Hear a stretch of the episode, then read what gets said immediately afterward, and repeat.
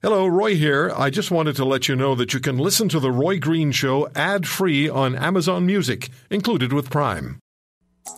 Don't let his bark fool you. Roy has a softer side too. This is The Roy Green Show on the Corus Radio Network.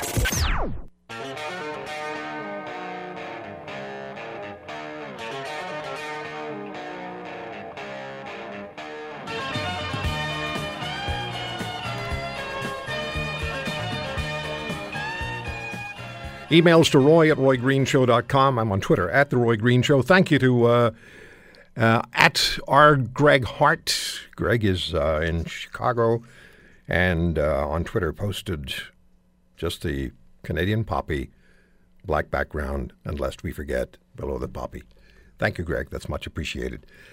Um, at the uh, Roy Green Show is Twitter, and let's go to your calls at 800 263 2428, and we'll find out what connection there exists to uh, Vimy and the other issues that we're we're getting at here. Uh, Greg in uh, Whitby, Ontario. Hi, Greg. Thanks for the call, sir. Hi, Charles. How are you? Good. How are you? It's Roy, not Charles, but it's okay. Charles is a good friend of mine.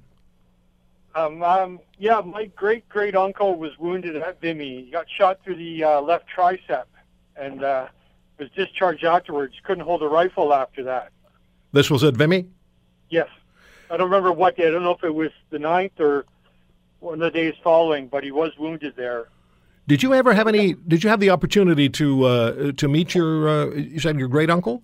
Great great uncle. No, it was my uh, grandpa's uncle. So Okay. I've heard the stories throughout my uh, growing up, but uh, no, I, I saw pictures and stuff through the family. But no, he passed away before I was born. Yeah. So, was there any? And was there any talk about uh, a story that he shared about what had gone on during that battle? I, I get the uh, the the, uh, the being wounded part. So many of them were, and they kept on fighting. And I'm sure your great great uncle did as well. But were there any stories about his participation there? No, he kind of kept quiet about it. from what I heard, like I said, it was stuff passed down to me. I never got to talk to him myself. Yeah. So um, he, you know, his family knew that he was wounded and so on, but uh, he um, he wanted to stay, from what I know, but he just wasn't able to fight anymore. No strength in that one arm.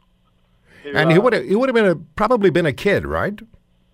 Yeah, he was early twenties when he was when went over and so on. Yeah, so still pretty much young guy. Isn't that always sort of a, a position that we fall back to and think about when we're thinking about or talking about situations or anniversaries like the Vimy Ridge or or um, um, Dieppe or Remembrance Day? We suddenly start to realize that we're talking about young men and young women. And uh, when it came to the assault forces, young men who were in their teens or early 20s, and they were putting their lives at risk and often losing their lives or being wounded for life for principle and standing up for what this country uh, believes in and what this country stands for. And and you and I, when we were in our early twenties, what were we doing? Looking for a a good time. He's gone.